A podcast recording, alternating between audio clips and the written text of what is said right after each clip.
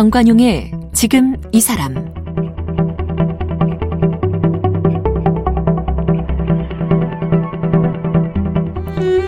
여러분 안녕하십니까 정관용입니다. 여러분은 내가 살아온 길을 성찰하고 앞으로 살아갈 길을 점검해 보시나요?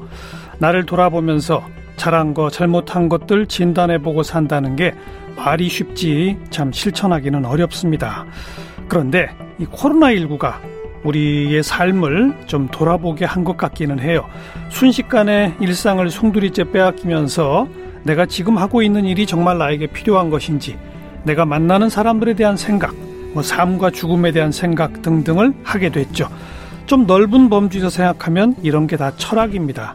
그러니까 코로나19가 스스로를 돌아보며 우리 모두 한 번쯤 철학적 생각에 빠지게 만든다 이런 것이죠. 그래서 오늘 얼마 전에 균형이라는 삶의 기술 이런 제목의 책을 출간하신 철학자 포스텍 인문사회학부의 이진우 교수님 모시고 말씀 좀 나눠보겠습니다. 이진우 교수는 연세대학교에서 동문학을 전공했습니다. 독일 아우크스부르크 대학교에서 철학으로 석사와 박사학위를 받았습니다. 계명대학교 철학과 교수를 지냈고 같은 대학교 총장을 역임했습니다. 한국 니체 학회 회장, 한국 철학회 회장, 포스코 교육재단 이사장을 지냈습니다. 현재 포스텍 인문사회학부 교수입니다. 철학의 기원부터 현대 과학 철학에 이르기까지 60여 권의 책을 쓰고 번역했습니다.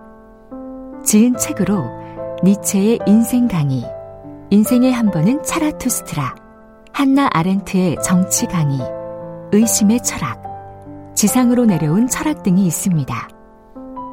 얼마 전에는 자기 중심을 지킬 수 있는 삶에 대한 철학적 사유를 정리한 에세이, 균형이라는 삶의 기술을 펴냈습니다. 이준우 교수님, 어서 오십시오. 네, 안녕하세요. 네. 이진우입니다.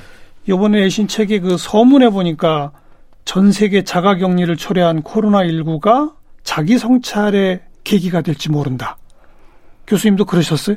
어, 그렇죠. 예, 1년간 뭐 온라인으로 강연을 하다 보니까 맞아요. 예, 뭐 학교도 자주 가지 못하고 이제 일종의 강요된 만나고. 고독이잖아요. 맞아요. 네, 예. 이 기간 동안 책도 많이 읽고 또 그동안 미루었던 글도 많이 쓰고 음. 그러니까 그런 점에서는 어, 나름대로 이제 자기 자신과 만날 수 있는 좋은 기회였다고 생각을 합니다. 어떻게 인생의 중심을 지킬 것인가? 네. 균형을 화두로 잡으신 이유가 뭡니까? 한국의 정치 현실을 바라보면서 느낀 점이 음. 너무 진영화되어 있고 뭐 양쪽으로 너무 갈라져 있다 보니까 맞아요. 그 당시에 제가 이제 중간에 서야 좌우가 보인다라는 책을 낸 적이 있어요. 예, 예. 예. 근데 그것이 정치적인 영역에서만 나타나는 현상이 아니라 사실은 21세기에 자본주의가 첨예하게 발전된 상황에서는 음. 정치, 경제, 문화를 막론하고 사실 극단이 훨씬 더 흥미롭게 보이고 뭐 중간이라든가 중도라고 그러면 뭔가 진부하게 느껴지는 듯한 이런 현상이 예, 있잖아요. 예, 예. 네.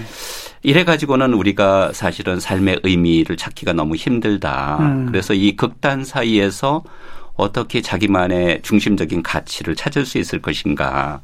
이것이 아무래도 21세기 현대인들의 핵심적인 문제라고 생각했습니다. 네. 네. 그래서 극단의 시대 이렇게 시작하는군요. 네. 거기서 말하는 극단의 시대가 자본주의로 인한 이념적 경제적 양극화의 심화 아, 그렇죠. 이겁니까? 예, 모든 영역에서 양극화가 일어나고 있잖아요. 음. 예, 뭐 정치적 영역에 있어서는 뭐 소위 말하는 서구 자유민주주의 모델 국가라고 그러는 미국에서조차 트럼프 현상 같은 예, 거. 트럼프 현상 같은 게 나타나고 예. 완전히 뭐 미국의 정치 현실을 보면 한 10여 년 전, 20여 년 전보다는 진보와 보수가 중첩되는 분야가 점점 더 줄어들고 더 양극화돼요. 예, 완전히 양극화되어 있죠. 뭐 우리나라 현실은 뭐 두말할 나이가 그렇죠. 없고요. 정치뿐만이 아니라 경제적인 영역에서는 훨씬 더 심각하죠. 맞아요. 예, 저뭐 자본주의라는 것이 최소의 비용을 들여서 최대의 이익을 얻고자 하는 소위 탐욕의 논리이다 음. 보니까 더 more the better.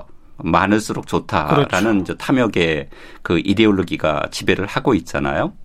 그러니까 우리가 2020년 사실 전대미문의 이제 전염병을 겪었는데 네. 재미있게도 어, 이 기간 동안에 소위 말하는 상위 1%의 자산가들은 약 20%의 자산이 맞아요. 더 증식됐다고 이야기를 할 정도니까 예. 뭐 심각한 문제이죠. 그리고 네. 가난한 사람들은 더 어려움을 겪고요. 더 가난해지고 어, 뭐 이런 이야기도 해요. 사실은 지난 100년 동안 여성들이 엄청나게 노력하고 투쟁을 해서 거의 뭐 성평등을 이루었다고 해도 과언이 아닌데 예. 코로나로 인해서 완전히 무너졌다고 이야기를 하거든요. 성평등도?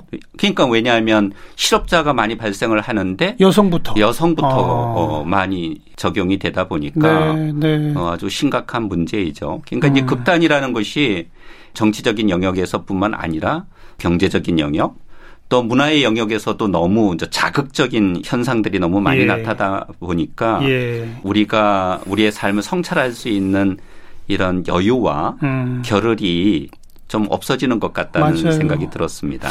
네. 또 SNS라고 하는 소통의 도구가 뭐 원활한 소통을 통해 생각을 다양하게 만드는 게 아니라 오히려 좋아하는 것만 더 좁게 만드는 맞아요. 그 네. 알고리즘으로 말해요. 소위 말하는 뭐 확증 편향이라는 어. 이런 현상들이 나타나고 있죠. 전 세계적 네. 양극화의 아주 중요한 도구가 SNS가 되어버리는 네, 그래요. 그런 거죠. 예.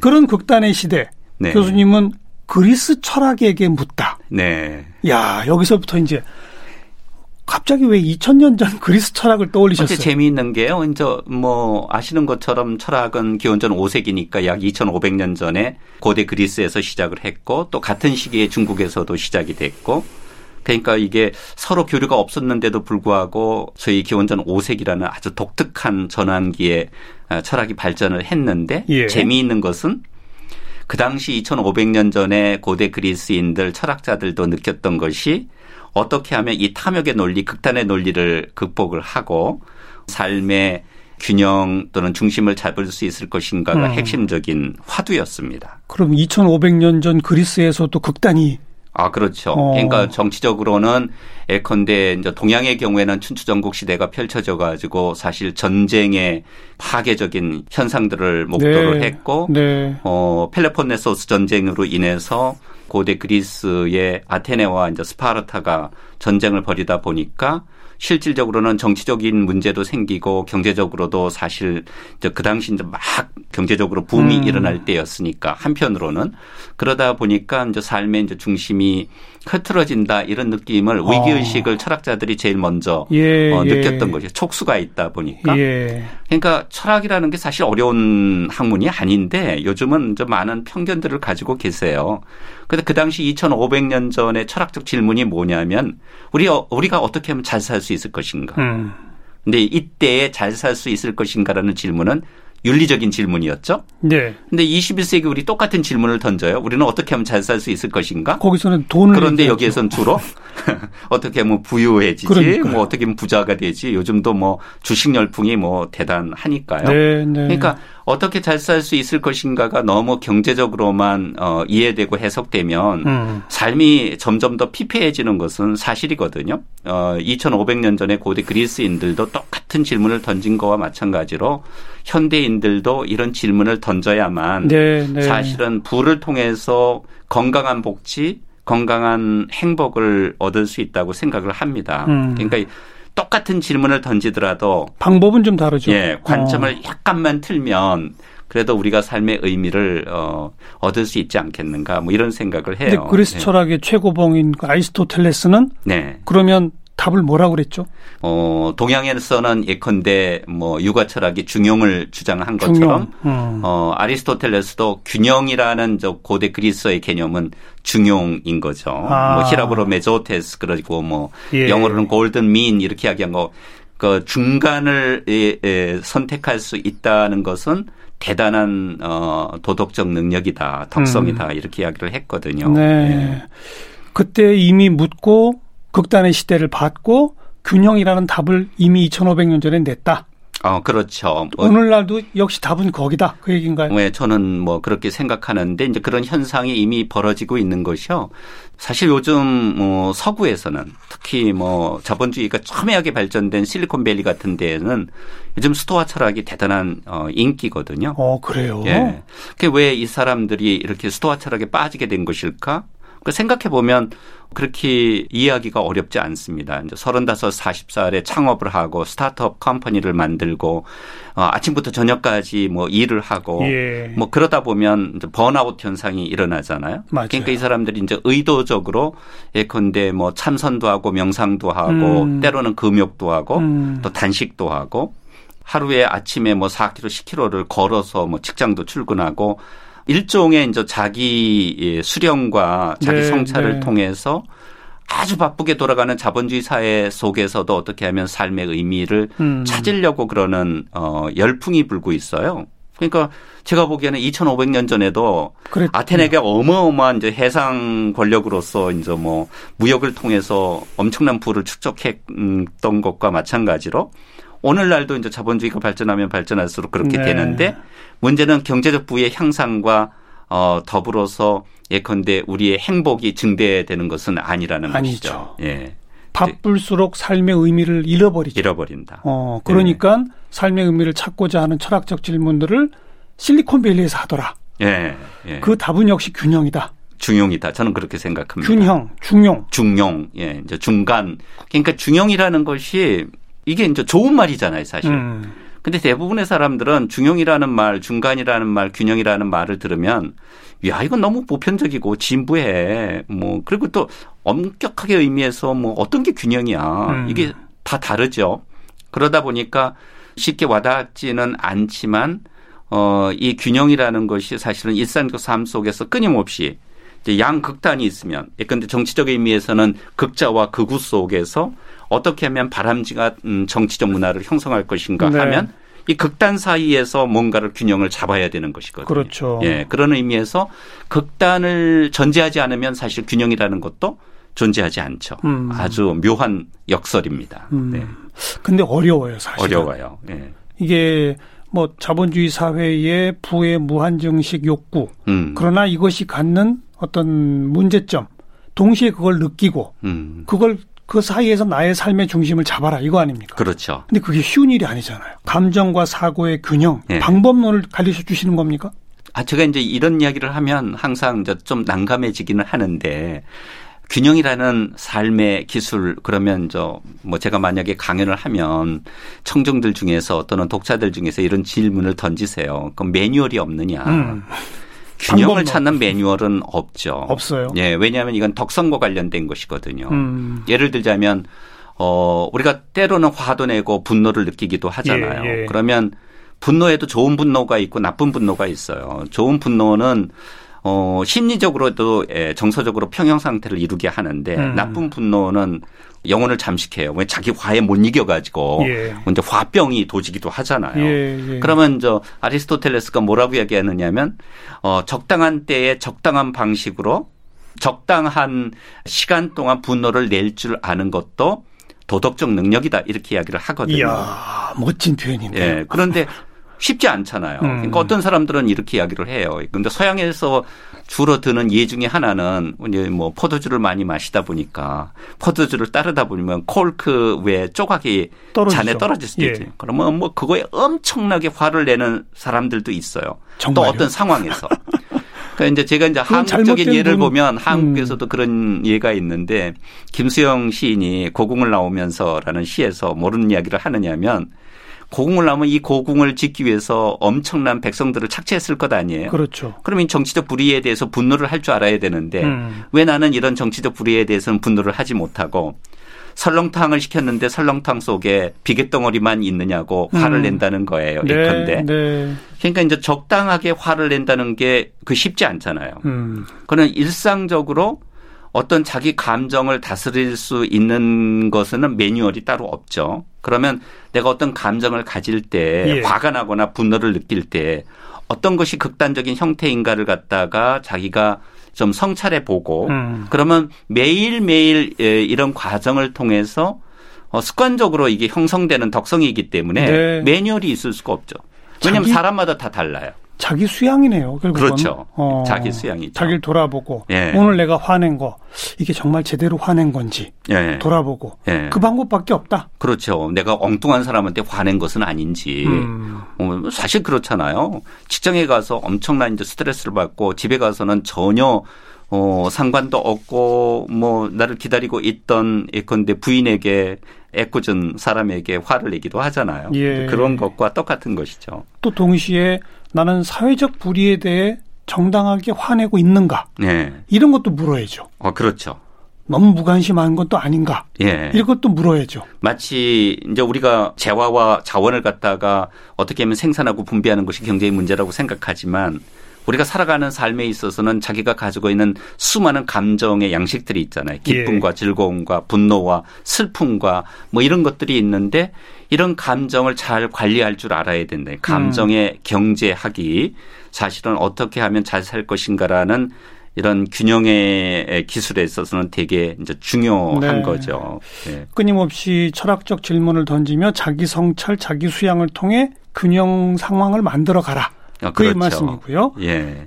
일과 삶, 나이 듦과 죽음, 외로움과 고독 뭐 이런 것들이 나오거든요. 네. 일과 삶 사이의 균형 뭐예요? 뭐 요즘 뭐 CSR을 많이 하다 보니까 기업에서 워라밸 워라밸 그러잖아요. 네. 네. work and life balance를 맞춰라 이런 이야기인데 엄밀한 의미에서 이야기를 하면 노동 시간과 노동을 하지 않는 자유 시간의 균형 이렇게 음. 물리적으로는 생각할 수 있겠죠. 그, 그 말은 무슨 소리냐면 아침에 8시에 출근해 가지고 밤 10시 야근하지 말고 이제 저녁이 있는 삶이라는 정치적 화두가 한동안 예. 유행했던 것처럼 예. 예. 어 집에 돌아가서 예컨대 가정에서 에, 뭐 가족과 함께 보내는 것이 이제 워라벨이라고 이렇게 그렇죠. 이야기를 하잖아요. 그러니까 제가 보기에는 여기서 이제 재미있는 것 중에 하나는 이런 도식은 사실 칼 막스가 말한 거예요. 음. 뭐라고 얘기하냐면 내가 노동을 할 때는 자유롭지 못하고 자유로울 때는 오직 내가 노동을 하지 않을 때뿐이다. 그렇게 칼 막스가 이야기를 했거든요. 그래요. 그러니까 그 말은 뭐냐면 완전히 노동이 예. 근데 소외된 노동만 말하는 예. 거예요. 노동 시간과 자유 시간을 너무 극단적으로 이분화시킨 그러니까요. 거죠. 그런데 요즘 20대, 30대 소위 말하는 밀레니얼 어, G 세대를 보시면 좋아하는 일을 노동을 안 한다고 좋아하는 게 아니에요. 예. 어떻게 하면 의미 있는 노동을 하는 그렇죠. 것인가? 그렇죠. 그러면 어떻게 하면 내가 즐겁게 일할 것인가? 이런 문제잖아요. 음. 그러니까 워라벨이라는 것도 이제 노동 시간을 줄이고 자유 시간을 늘려라라는 뜻도 있지만 예. 뭐 우리가 OECD 국가 중에서는 제일 노동 시간이 많은 길죠. 나라이기는 하니까 음. 한편으로 줄여야 되겠죠. 그런데 그것만이 능사가 아니라 사실은 노동하는 시간 동안에도 내가 즐거움을 느끼고 보람을 느낄 수 있는 방식으로 일을 할 줄 알아야 된다. 맞아요. 이것이 이제, 이제 균형을 잡는 방법이겠죠. 근데 이제 그런 자기가 좋아하는 걸 직업으로 노동으로 연결시키지 못한 분들이 사실은 더 많잖아요. 아 그렇죠. 그분들한테 한마디 해주신다면.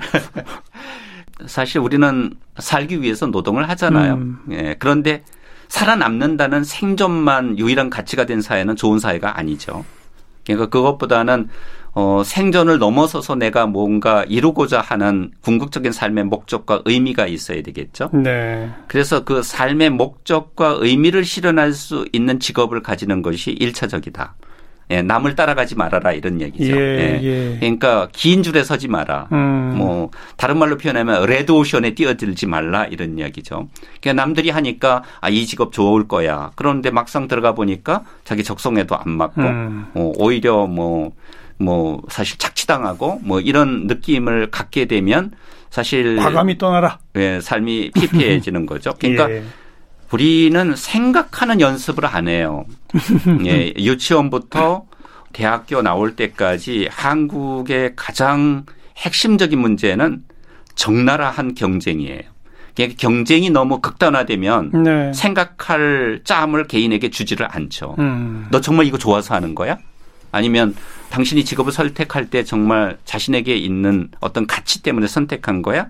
아니면 그냥 남들이 좋은 직업이라고 하니까 돈 많이 번다고 그러니까 예. 이렇게 하면 사실 워라벨이라는 것이 이루어질 수가 없죠. 그냥 성적대로 대학 전공을 정하고 예. 그냥 그 정해진 대로 직장을 구하고 예. 뭐 그렇게 살아왔죠. 아니, 그것에서 조금 벗어나야 벗어나자? 되지 않을까요? 알겠습니다. 예. 두 번째가 나이듦과 죽음. 네. 어떤 답을 주셨어요? 예, 인생을 보면 어렸을 때는 기어 다니다가 음. 나이가 들면 또 뭐 세 다리로 걷고 이렇게 지팡이 어, 짚고 사실 저 청장년기를 중심으로 놓고 좌우대칭이 이루어지는 완벽한 예. 균형을 이루는 것이 인간의 삶이거든요. 예, 예. 근데 인간의 욕심이 어떻게 되느냐면 죽을 때까지 팔팔하게 살다가 음. 그냥 바로 죽겠다.